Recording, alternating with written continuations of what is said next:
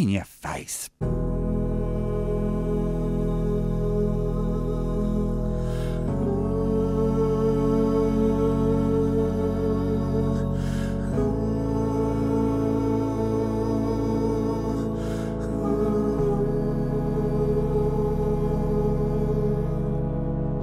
Pressure is found in every crevice of my soul.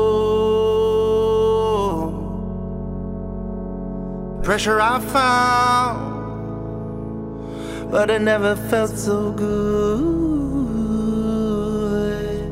And I sing out loud, and I sing so proud. And I sing out loud.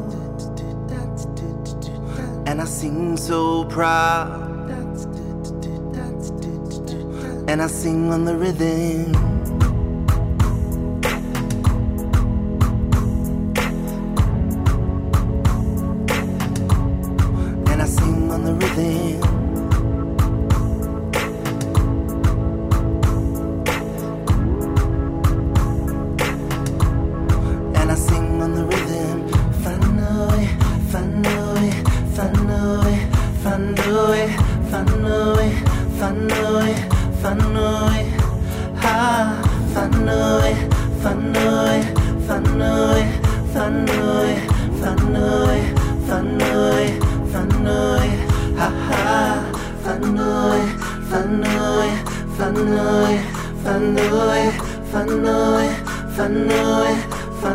ơi.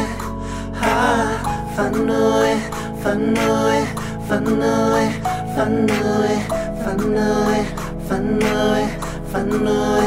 Ha ha.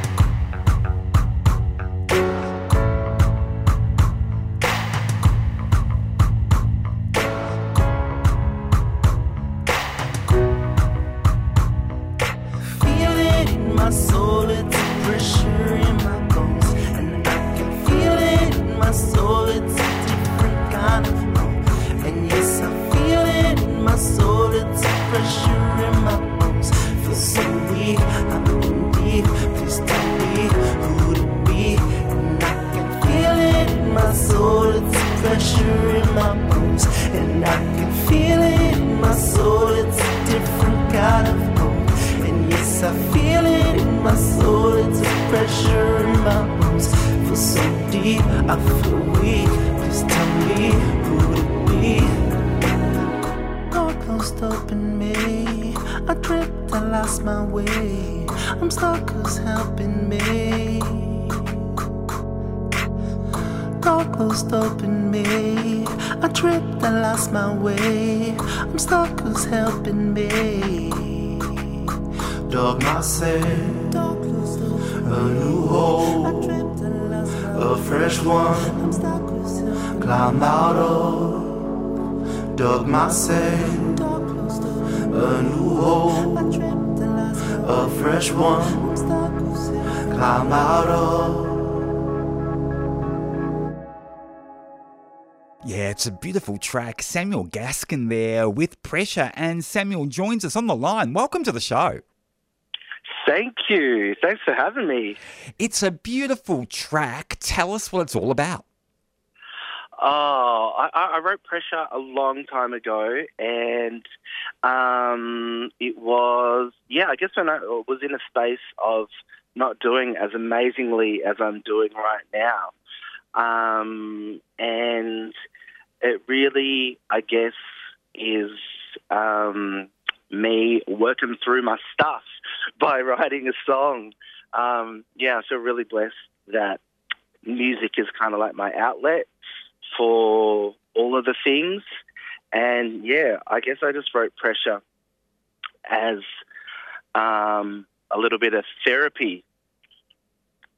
So it sounds like you wrote it a long time before you got into the studio and recorded it. Is that the case? Yeah, yeah, I did. Um, I wrote it quite a few years ago, and then uh, it kind of made a reappearance in my life because uh, it became the opening track for my show, Reckoning.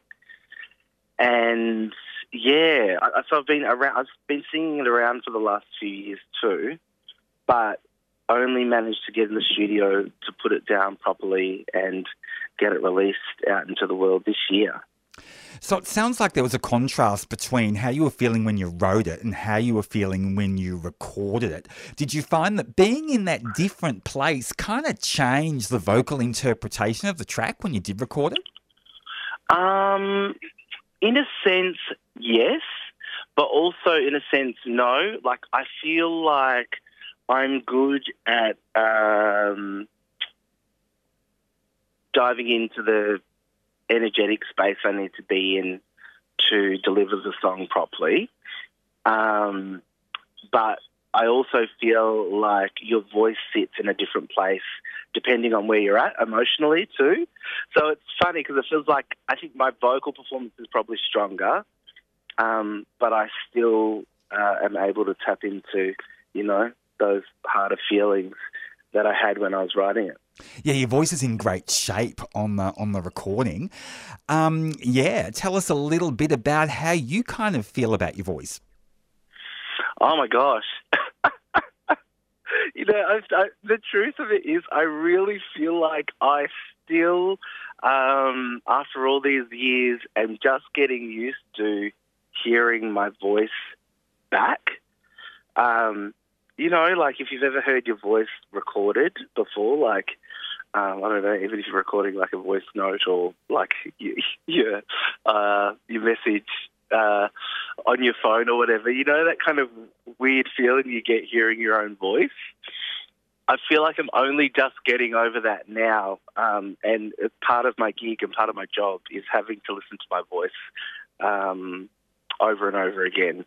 But I, yeah, I don't know. It, it doesn't freak me out as much these days. So why did it freak you out?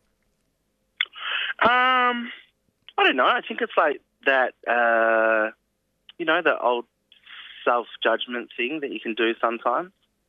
Yeah, absolutely. And often as queer people, we're really prone to that.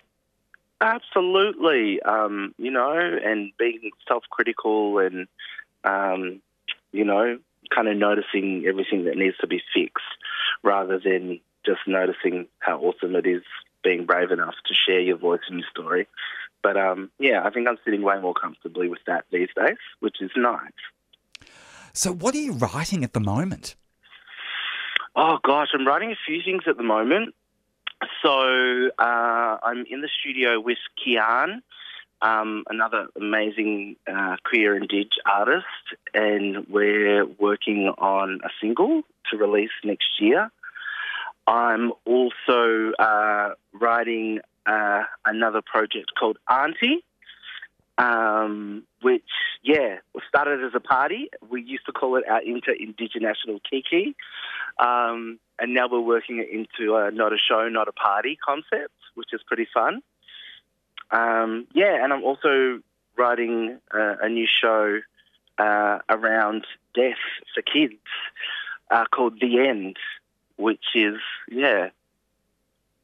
Wow. Uh, You're not yeah. afraid to kind of, you know, go in lots of different directions at once.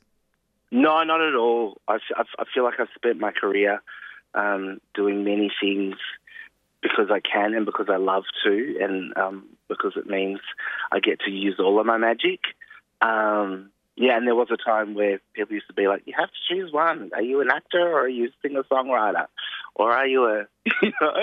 Uh, but I just feel really, uh, I hate to use the word, but blessed that I can do it all, so I do. Um, and I really do feel like my mission while I'm here is to use every last uh, ounce of creativity I have in me to kind of uplift and center my communities. So um, that's just what I'm going to do. It sounds like it was easy for you to block out those naysayers, those people who were trying to restrict you. It sounds like you were able to go, no, I'm going to go in all these different directions and blossom and bloom. Yeah, absolutely. I shout out to my stubbornness. Um, I yeah, I don't know. I guess growing up as like a queer black kid um, in Australia, I had to be quite good at that. Um, because I didn't really have a lot of role models or examples of fabulousness like me, like on Australian screens or uh, even the radio or anything like that. So, yeah, I feel like it kind of is innately in me to be able to back what it is that I want to do, but also it was just something that I had to do to make sure that I could be who I wanted to be in this world. I'm fascinated by what you're working on in relation to death and kids, you know, and kind of opening up that for kids. Tell us a bit more about that. Um, well, my partner Johnny and I co parent our children with a beautiful lesbian couple um, and have done so for the last 11 years. Um, and unfortunately, one of their mums passed away last year from breast cancer. So, yeah, I guess lived experience is what inspired us to um, try and make something that uh, really looked at what can often be quite a, you know, a taboo or a don't go near topic um, for kids and try and like inject some of the beauty and awesomeness that we found in such a hard experience um, into the world. So, yeah, it's very close to home, um, but it feels really nice to be creating something that might um, just help someone else in a similar situation at some point. And it sounds like you know the loss of a loved one has meant that you have you know you know you really appreciate life and and you, you've got that zest for your creativity. Yeah, very much so.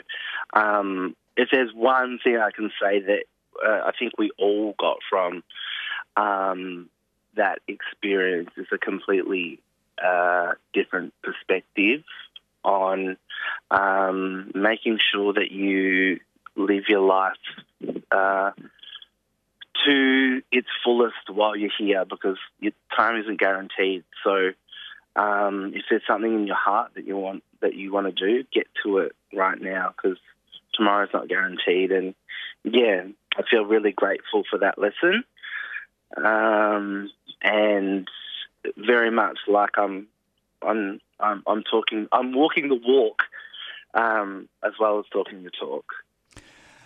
And of course, you have lots of intersections. Uh, some people say your music channels your Maori and Nigerian roots. Tell us about those intersections. Oh gosh, I do. I think I'm, I'm the queen of intersections. Um, I got a lot of intersections, and like uh, on the cultural intersection, uh, I have Nigerian blood from the Yoruba people on my dad's side, and then I have Maori and Welsh blood um, from my mum's side, and Ngati Tuwharetoa is our tribe.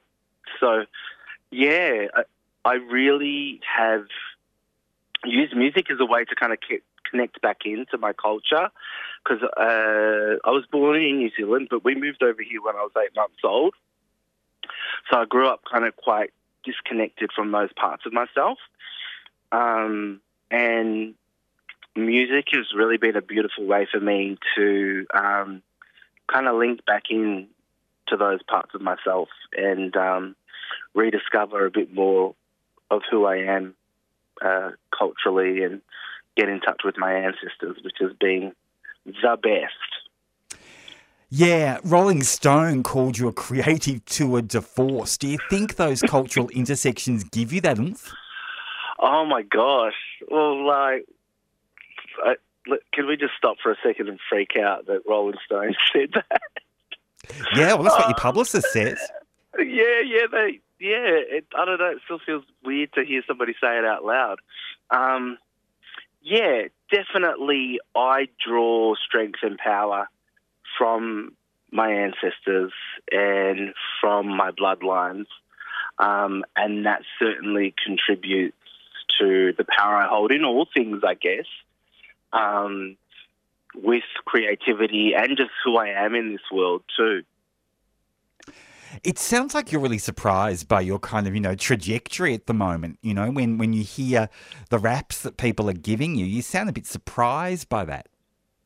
Yeah, I think I, I am in the sense of um, I'm always very kind of focused on what it is I would like to do next and what it is that I'm um, creating and bringing into the world at this moment. So I often forget to stop and um, have a look at what I've actually been able to create and make happen and appreciate that.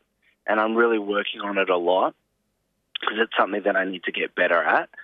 But just, yeah, I guess hearing somebody say, you know, Rolling Stone called you a creative tour de force, um, it's like hearing somebody else say it.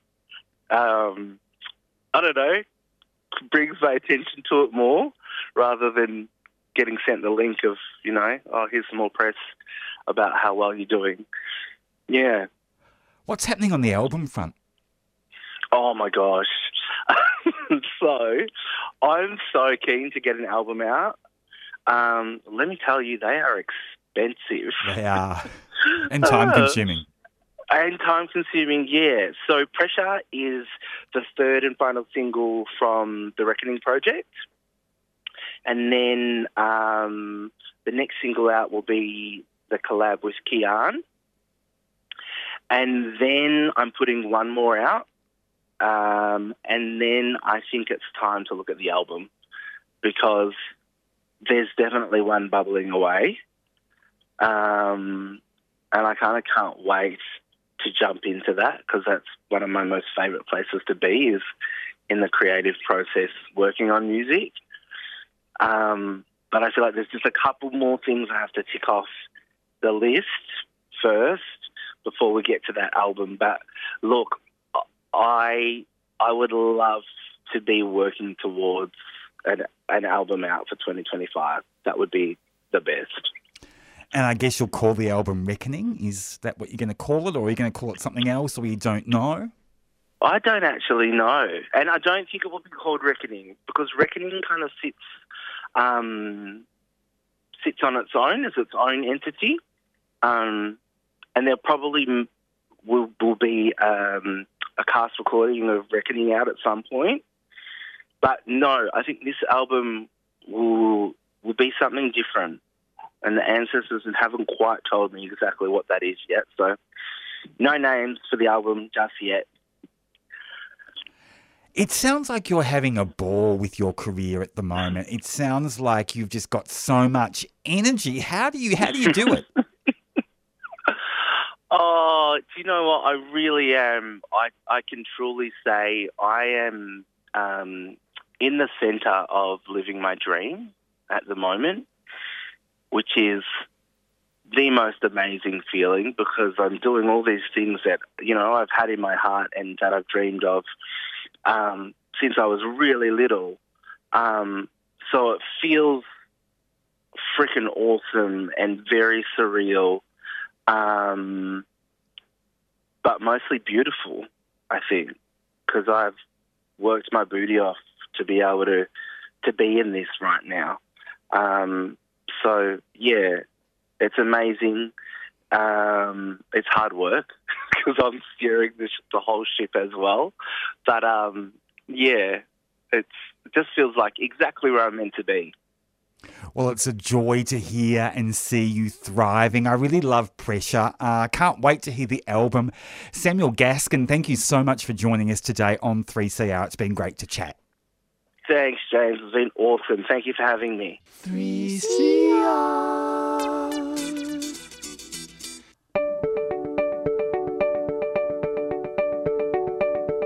In Your Face would like to thank Thorn Harbour Health for their sponsorship of this program.